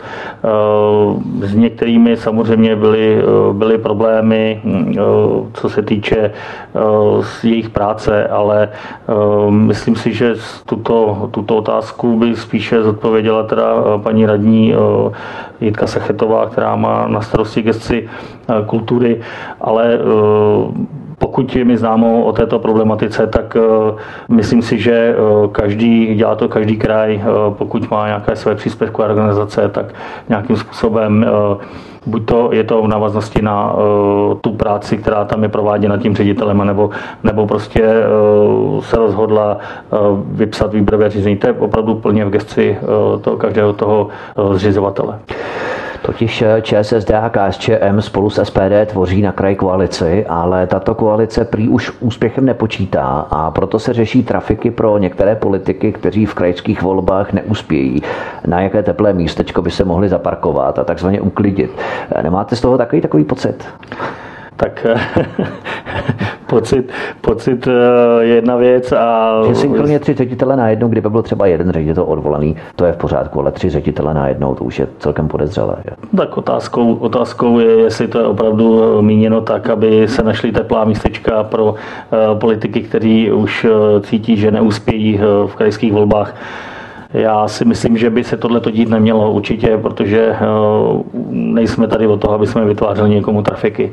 My jsme tady od toho, aby ty zařízení fungovaly tak, jak mají fungovat a aby v nich seděli ve vedení těchto zařízení seděli kompetentní a rozumní lidé. Takže pokud se naráží v této věci na to, že by to měly být nějaké trafiky, tak KSČM toto zásadně odmítá. Když se podíváme na složení komise, která bude nového teplického ředitele vybírat, tak v ní sedí celkem 7 lidí, z toho 5 osob je z krajského úřadu. Najdeme tu třeba prvního náměstka hejtmana Ústeckého kraje Martina Kliku, ČSSD, Matoušova spolupracovníka. Komise do galerií v Lounech a Litoměřicích jsou v poměru 4 úředníci z kraje a 3 nezávislí. A přitom ještě na začátku roku severočeský hejtman, váš kolega za KSČM Oldřich Bubeníček, avizoval, že kraj pozve do té komise zástupce ministerstva kultury, aby byl výběr transparentní. A teď je tam 5 lidí z krajského úřadu, třeba v rámci té komise do Teplic. Jo? Tak proč tedy váš kolega Oldřich Bubinček z KSČM v podstatě sliboval něco, co se nedalo dodržet? Tak tato otázka by měla být spíše směřována teda panu hejtmanovi. O tomhle to mi není nic známo, jakým způsobem to mělo probíhat. Tohleto, říkám, bylo v gesci vlastně odboru kultury a gesci vlastně hejtmanství, takže nevím o této skutečnosti, takže nemohu posoudit. Pojďme se podívat na další záležitost, která se kultury týká. Město Ústí nad Labem si plánovalo vypůjčit zhruba 1 miliardu korun, ale tento návrh, v podstatě úvěr, primátor Petr Nedvědický z hnutí ANO stáhl. Z úvěru mělo město financovat 11 projektů, šlo například o expozici primátů nebo rekonstrukci komplexu Korzo v Krásném Březně, ale třeba vybydlený Máj a další důležité věci město neřeší. Nemáte pocit, že podobná zadlužování města jsou v době po koronakrizi, kdy se musí spíš šetřit, než rozhazovat, velmi sporná, zvláště u takových projektů, které nejsou rozhodně stěžejní pro život občanů? Tak to, jestli to je stěžejní pro ten život občanů, to by opravdu měli posuzovat i komunální politici. Já nejsem zastáncem toho, aby v době po koronakrizi jsme se nějakým způsobem prošetřili, nebo aby jsme šetřili. Já si myslím, že naopak bychom měli investovat tak, aby se ta ekonomika znovu nastartovala a vytvářet podpůrné programy. Zmínil jste vybydlený hotel Máj, to je opravdu už dlouho taková černá kaňka městě Ústí nad Labem, kde tedy lidé, kteří jezdí okolo do Masarykovy nemocnice, tak to mohou sledovat, nebo jezdí denně kolem do zaměstnání nebo do škol. Já si pamatuju, že tohle je dlouhodobý problém a divím se tomu, že doposud ještě komunální politici v Ústí nad Labem nedostáli těm svým slibům, že si něco udělají, a myslím si, že v tomhle tom trošku mají svůj pomníček a broubek u jejich občanů. Město pod primátorem Petrem Nedvědickým s hnutím ANO je už tak zadlužené. Do konce roku by mělo Ústí dlužit 848 milionů korun. Miliardový úvěr si město vzalo už v roce 2005. Jednalo se o rekonstrukci kulturního domu a další závazky, které město musí uhradit. Myslíte, že jde i tak o velký hazard v hospodaření s financemi pro město? Tak samozřejmě, pokud město jako každá obec nebo každé jiné město si tvoří svůj vlastně fair plán, takzvaný rozpočet, tak by měl počítat s příjmy a s výdaji. A určitě by si měli spočítat, do jaké míry by se mohli zadlužit, či neměli se zadlužovat. Já nevidím do rozpočtu Ústeckého kraje, nevím, v jaké jsou kondici, zda mají něco našetřeno, nezjišťoval jsem to, ale každopádně při každém brání úvěru by měl být na zřeteli nějaká opatrnost, protože, jak říkáte, v době, kdy ten daňový výnos pro ty obce a města, následně i kraje, bude ponížen, a víme to všichni, tak bych si tuto věc hodně rozmýšlel. Co se kultury týče, zmínil jsem tu už rokokový zámek v Peruci na Lounsku, který byl nedávno otevřený. Ovšem jeho jižní křídlo je předmětem soudního sporu mezi majitelkou Dominikou Matušovou a Ústeckým krajem, protože Ústecký kraj má věcné břemeno na tuto část zámku a domáhá se svého práva k užívání této části, protože tady krajská galerie Benedikta Rejta. To je právě ta galerie, třeba jedna z těch galerií v Lounech, odkud byla odvolená ředitelka Alica Štefančíková. Tak ta galerie provozovala pamětní síň Emila Fily v této části zámku. Jen tak na okraj, protože se to týká Ústeckého kraje. Jak se na ten spor díváte vy? Kdo je podle vás v právu, pokud to sledujete? Tak je to dost nešťastný spor. Já si myslím, že v tomto by měli sehrát roli právníci, ale samozřejmě Ústecký kraj bude chtít nadále, aby ten zámek fungoval a ty expozice tak, jak fungovaly doposud, a naopak to ještě zlepšovat. Takže nechal bych to opravdu jenom na těch právnících, nebo samozřejmě právníci jsou a soudy až ty poslední instance, ale pokud se nedošlo k nějakému domluvení nebo dorozumění mezi oběma stranami, tak bohužel tam ty právníci budou muset asi nějakým způsobem... To je právě problém, protože právníci jsou vykonavatelé v podstatě vůle těch zadavatelů, to znamená kraje a paní majitelky zámku, čili nevím, jestli je dobré právo minimalizovat pouze na úroveň, co právníci o tom zjistí nebo co právníci udělají.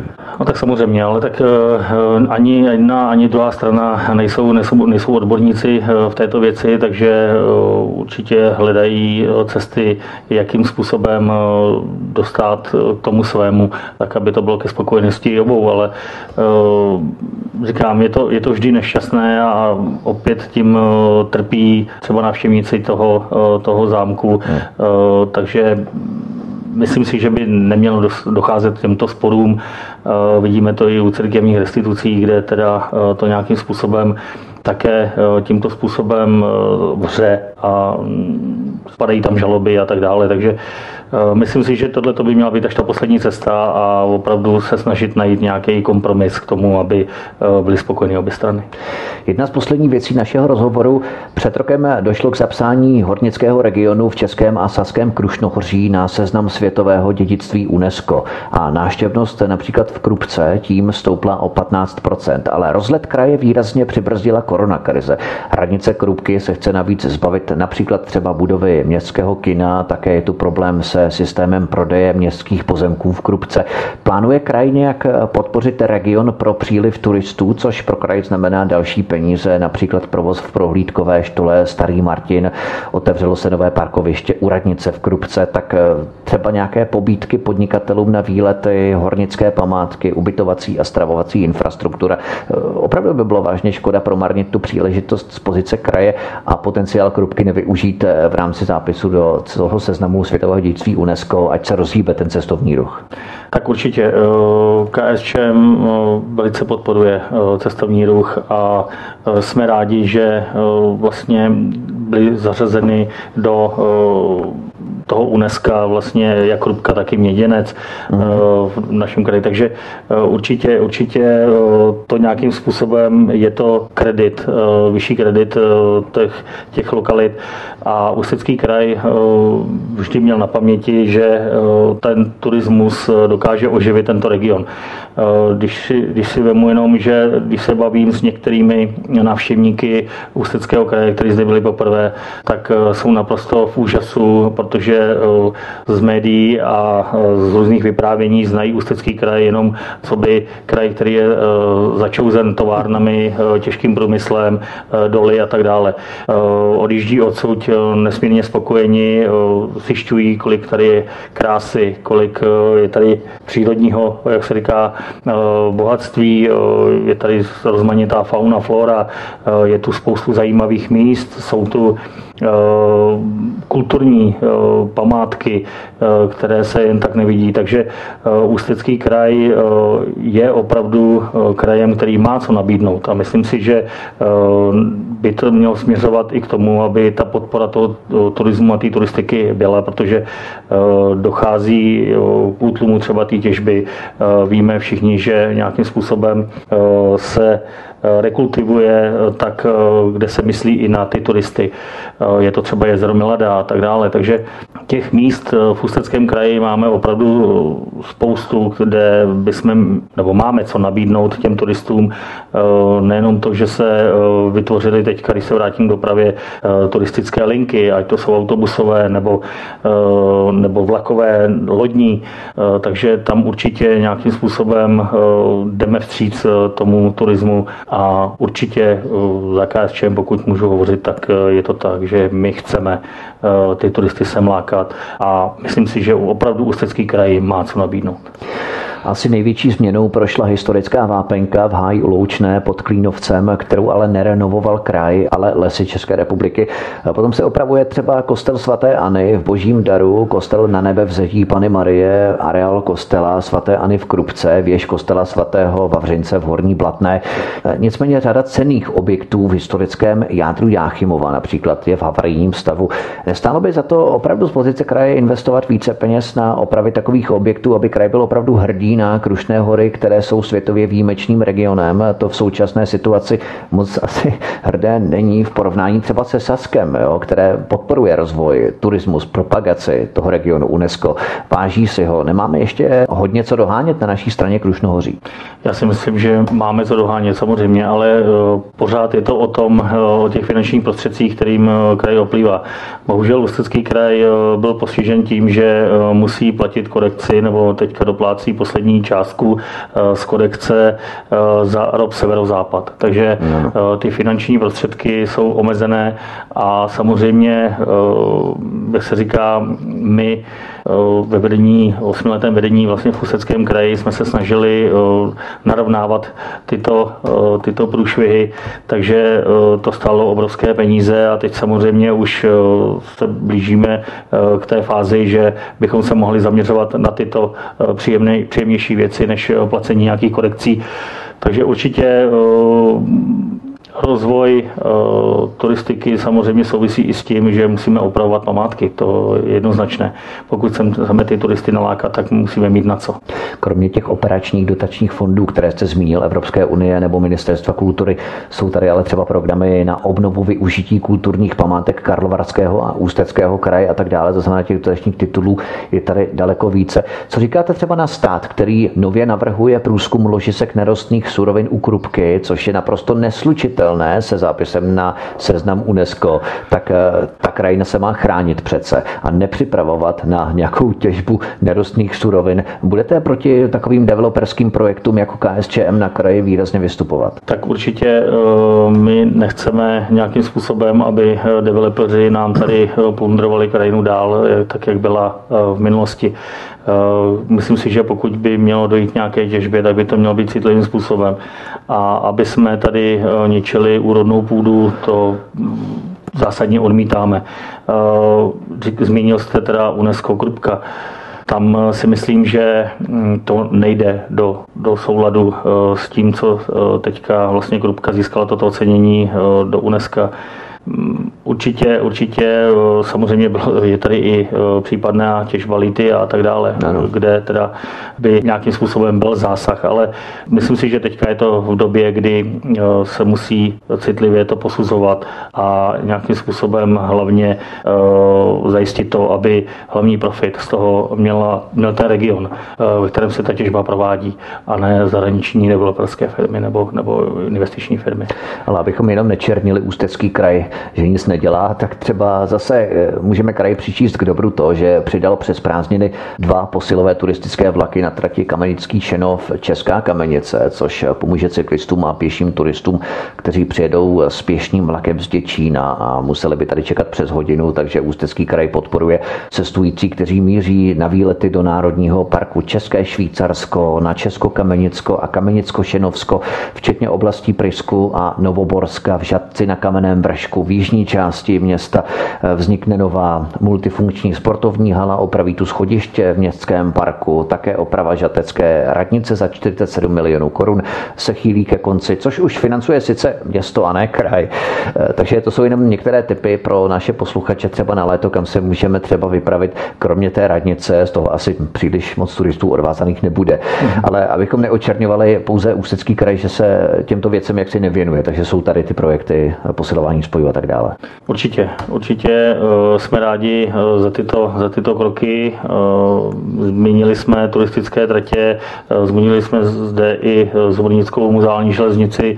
V současné době tato společnost pracuje na prodloužení trati do Hlovečkovic a ve spolupráci s Ústeckým krajem jsme získali dotaci teďka na provoz znovu zprovoznění turistické linky T32, to je tím historickým autobusem, který nám zajišťuje na autobusy Karlovy Vary.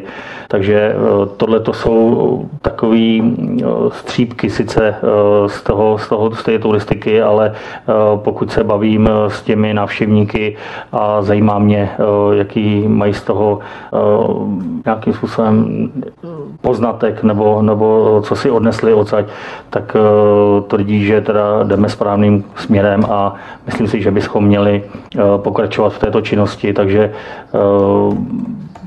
jenom nám trošku dělá vrásky lodní doprava směrem na Děčín, kde tedy jsme závislí na splavnosti řeky Labe.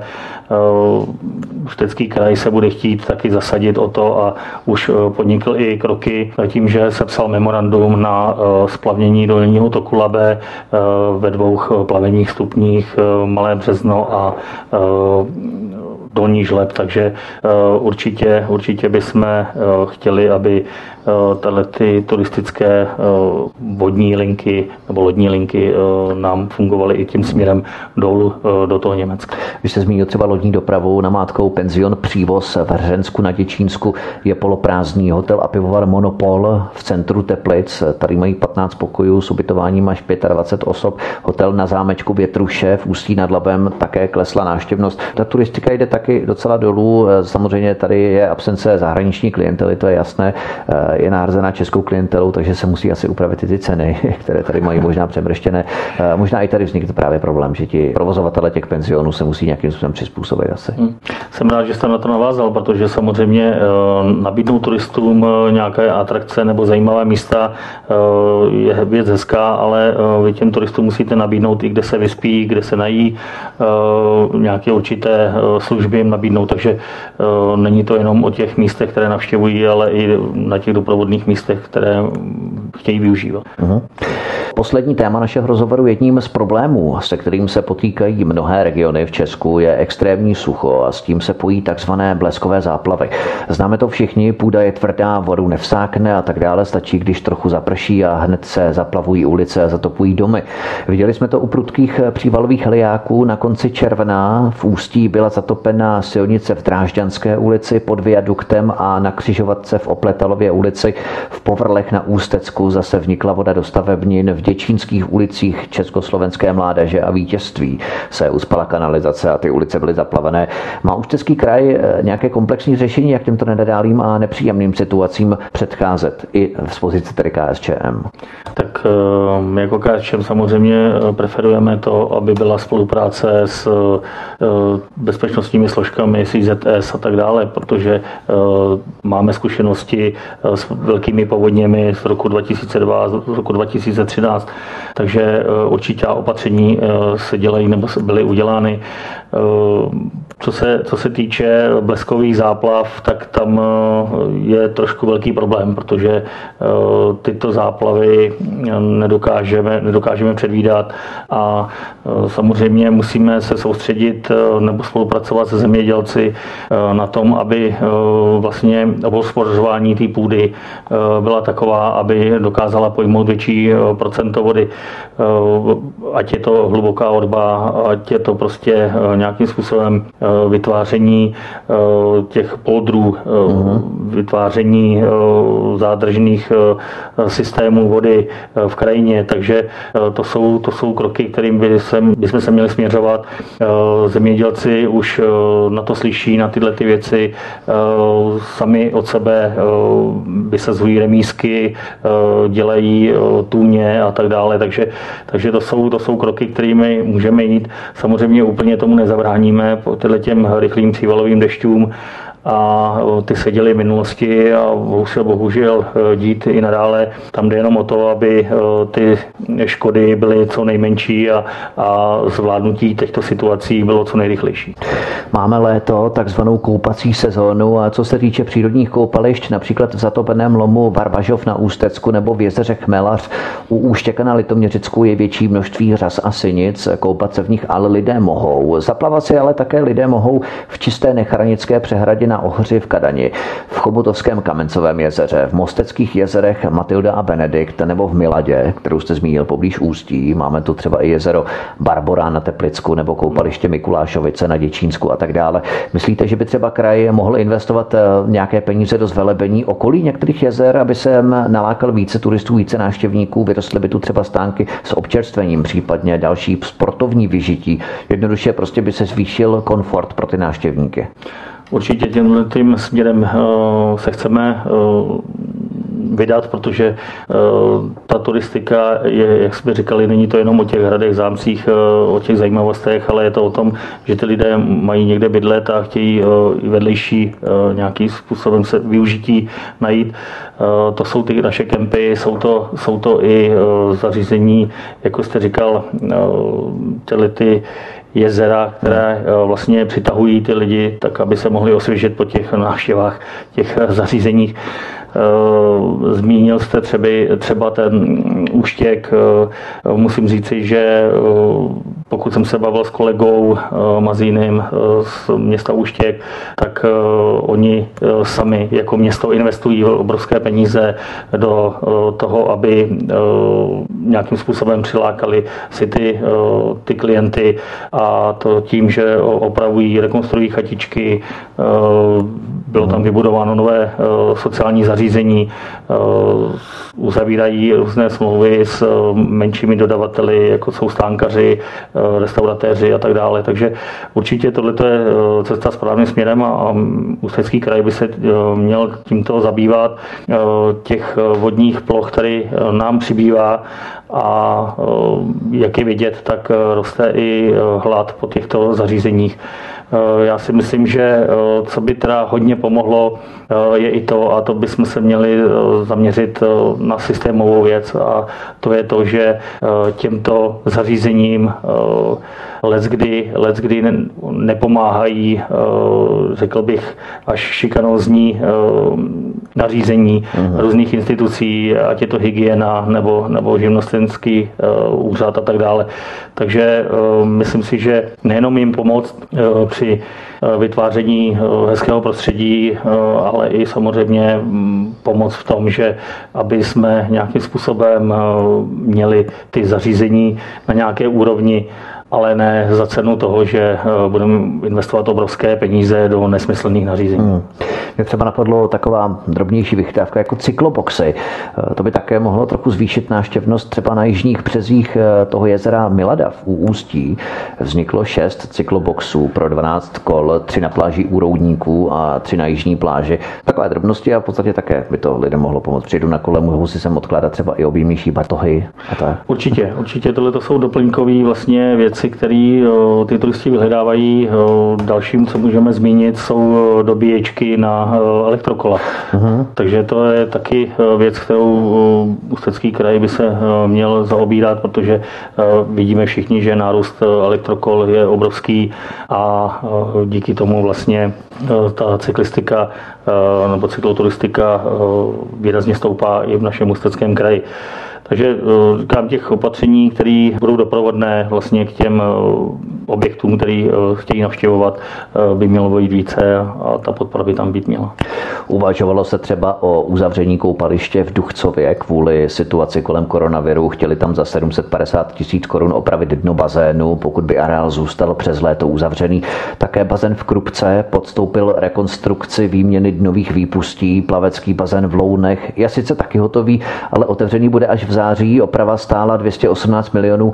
Myslíte, že dozvuky koronakrize přinutí k podobným opatřením i další plavecké areály na severu Čech, nebo to hodnotíte spíš jako jakási přehnaná opatření? Věc, co jsme tady probíhali v rámci těch nemocnic, že v podstatě v severních Čechách nepřibývá případů nebo nějakých ohnisek kolem koronaviru. Tak já si myslím, že opatrnosti není nikdy nazbyt a je vždycky na posouzení toho pořizovatele nebo zřizovatele těchto zařízení, jakým způsobem budou chtít chránit ty návštěvníky.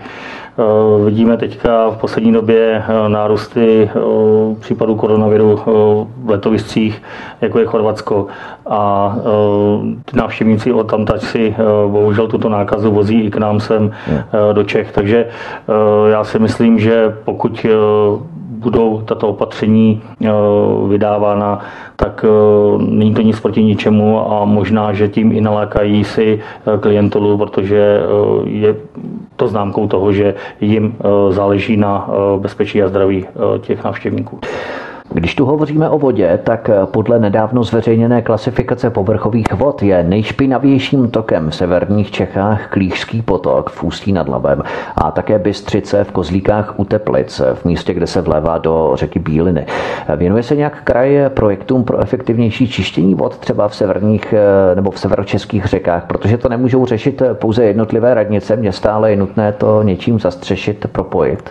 Je tohle třeba téma, kterému byste chtěli věnovat nějakou zvýšenou péči? Tak určitě Ústecký kraj už v minulosti měl vypracované projekty, kde se nějakým způsobem dotační tituly vlastně vodního hospodářství, který je zaměřen na výstavbu i čistíren a kanalizací, tak aby ve spolupráci s těmi obcemi a městy si mohli šáhnout a s operačním programem životního prostředí na dotační tituly, na zřízení těchto nebo vybudování těchto čistíren odpadních vod a těch kanalizací. Takže určitě Ústecký kraj bude podporovat nadále tento fond vodního hospodářství a bude chtít nějakým způsobem pomáhat těm obcím ve zřízení těchto zařízení, které usnadní nebo odlehčí vlastně zátěži těch vodních toků.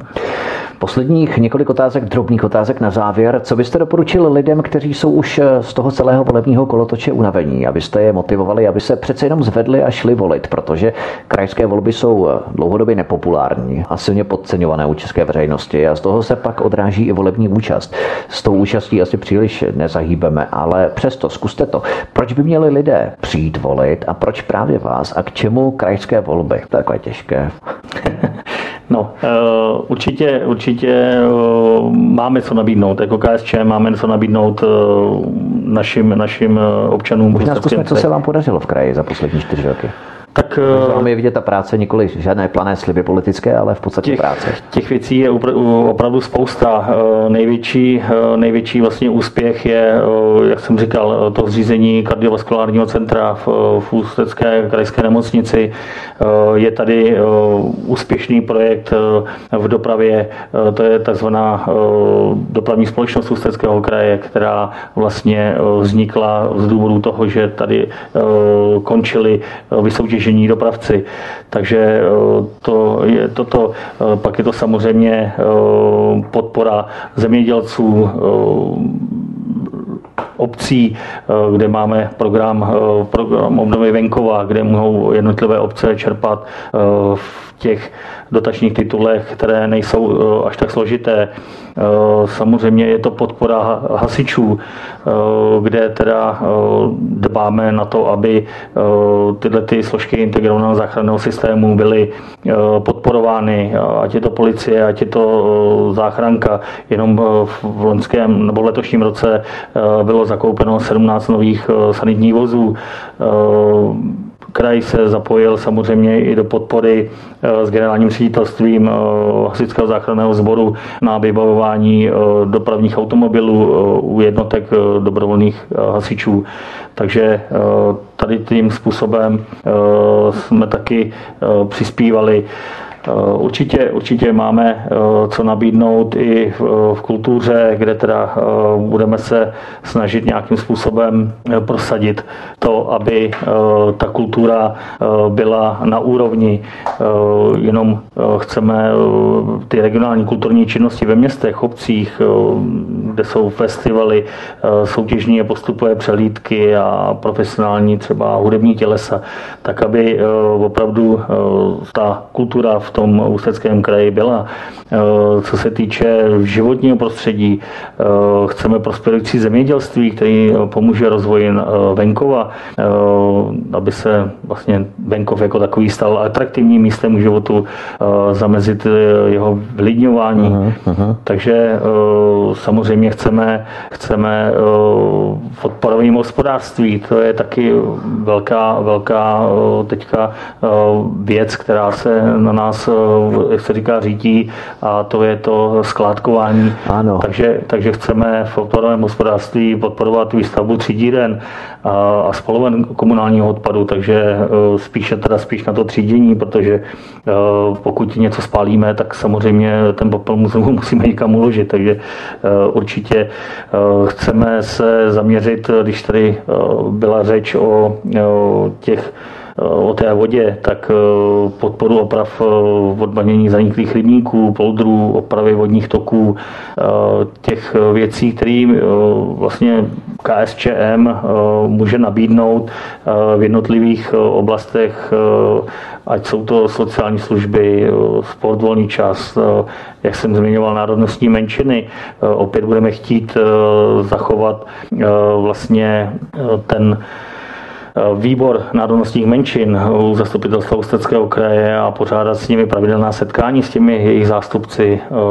Co se týče školství, tak samozřejmě podporovat učňovské školství, zejména obory, které pomalu zanikají, takže co se týče školství, určitě budeme chtít i vytvářet stipendijní programy pro ty školáky, aby to pro ně bylo zajímavé. Vy jste v podstatě zkombinoval tu odpověď, na kterou jsem se vás ptal, protože nejenom, že vyjmenováváte body, kterým se chce KSČM systematicky věnovat v případě, že se do kraju dostanete, do koalice v kraji dostanete, ale také k čemu je vůbec ten kraj dobrý, protože lidé kraje vnímají jako šedé vákuum, kdy v podstatě ani nevědí, jaký je rozdíl mezi právě tou gescí, co má ve svých pravomocích komunál, jednotlivé municipality a potom kraj.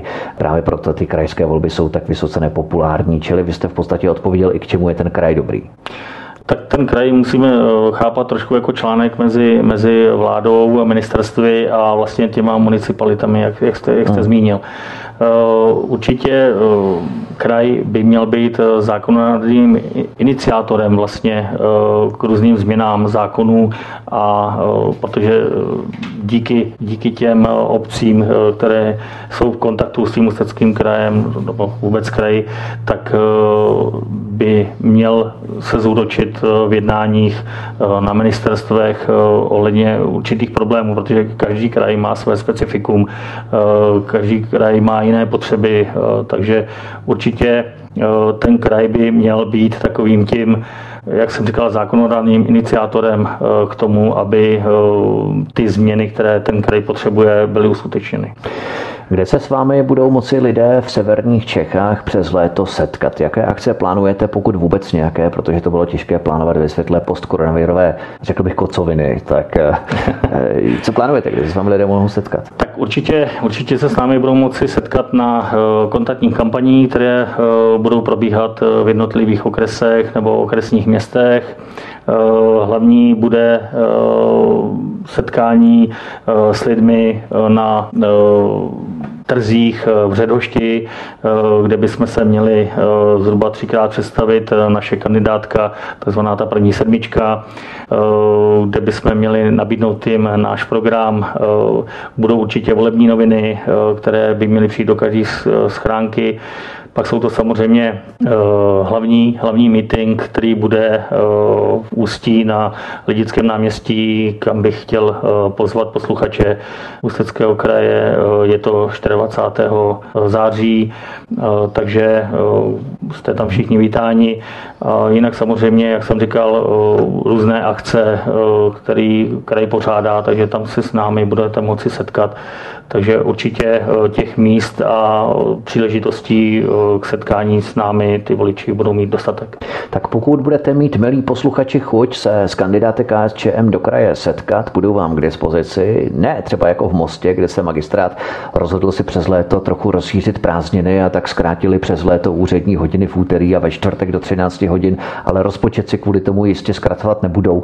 Ale kandidáti KSČM v kraji severních Čech vám budou přes léto určitě k dispozici a můžete se s nimi potkat a můžete je třeba také i hodnotit. Například třeba jako v Chomutově, kde mohou lidé nově hodnotit práci úředníků tamního magistrátu. Ve všech magistrátních budovách jsou totiž rozmístěné tablety, pomocí kterých může návštěvník úřadu vyjádřit, jak byl s přístupem úředníka spokojený. A na těch tabletech stačí kliknout na příslušný smajlík, vyjadřující náš názor, a zadat číslo dveří kanceláře konkrétního úředníka. Tak bychom mohli něco podobného zavést u politiků.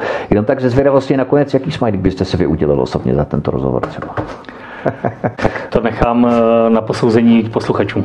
Tak posílejte smajlíky do komentářů Facebooku Svobodného vysílače. Uvidíme, kolik bude mít smajlíků. Každopádně to by bylo všechno. Já vám moc děkuju. Dnešní rozhovor se sice trochu protáhl, ale přece jenom věcí, které je nutné řešit v severních Čechách, je poměrně dost, stejně tak jako v každém regionu, ale opravdu bylo potřeba představit a seznámit posluchače s prací KSČM doposud a co KSČM plánuje i v dalším volebním období do krajských voleb. Lídr ústecké krajské kandidátky strany KSČM Radek Černý byl hostem u nás na Svobodném vysílači. Pane Černý, moc vám děkuji a držíme palce. Já děkuji a děkuji za pozvání. Hezký večer. Tento i ostatní pořad si, milí posluchači, stáhněte buď na našem mateřském webu, anebo zavítejte na YouTubeový kanál, kde prosím odeberte tento kanál kliknutím na tlačítko v pravé horní části obrazovky. Díky tomu se stanete odběrateli tohoto kanálu a klikněte také na symbol zvonečku, který vám zajistí to, že budete e-mailem informovaní o každém novém odvysílaném a nahraném pořadu. To by bylo všechno, od mikrofonu vás zdraví Vítek, přeju vám hezký zbytek dnešního večera, příště se s vámi opět těším, naslyšenou u dalšího volebního speciálu. Hezký večer. Prosíme, pomožte nám s propagací kanálu Studia Tapin-radio Svobodného vysílače CS. Pokud se vám tento nebo jiné pořady na tomto kanále líbí, klikněte na vaší obrazovce na tlačítko s nápisem sdílet a vyberte sociální síť, na kterou pořad nasdílíte. Jde o pouhých pár desítek sekund vašeho času. Děkujeme.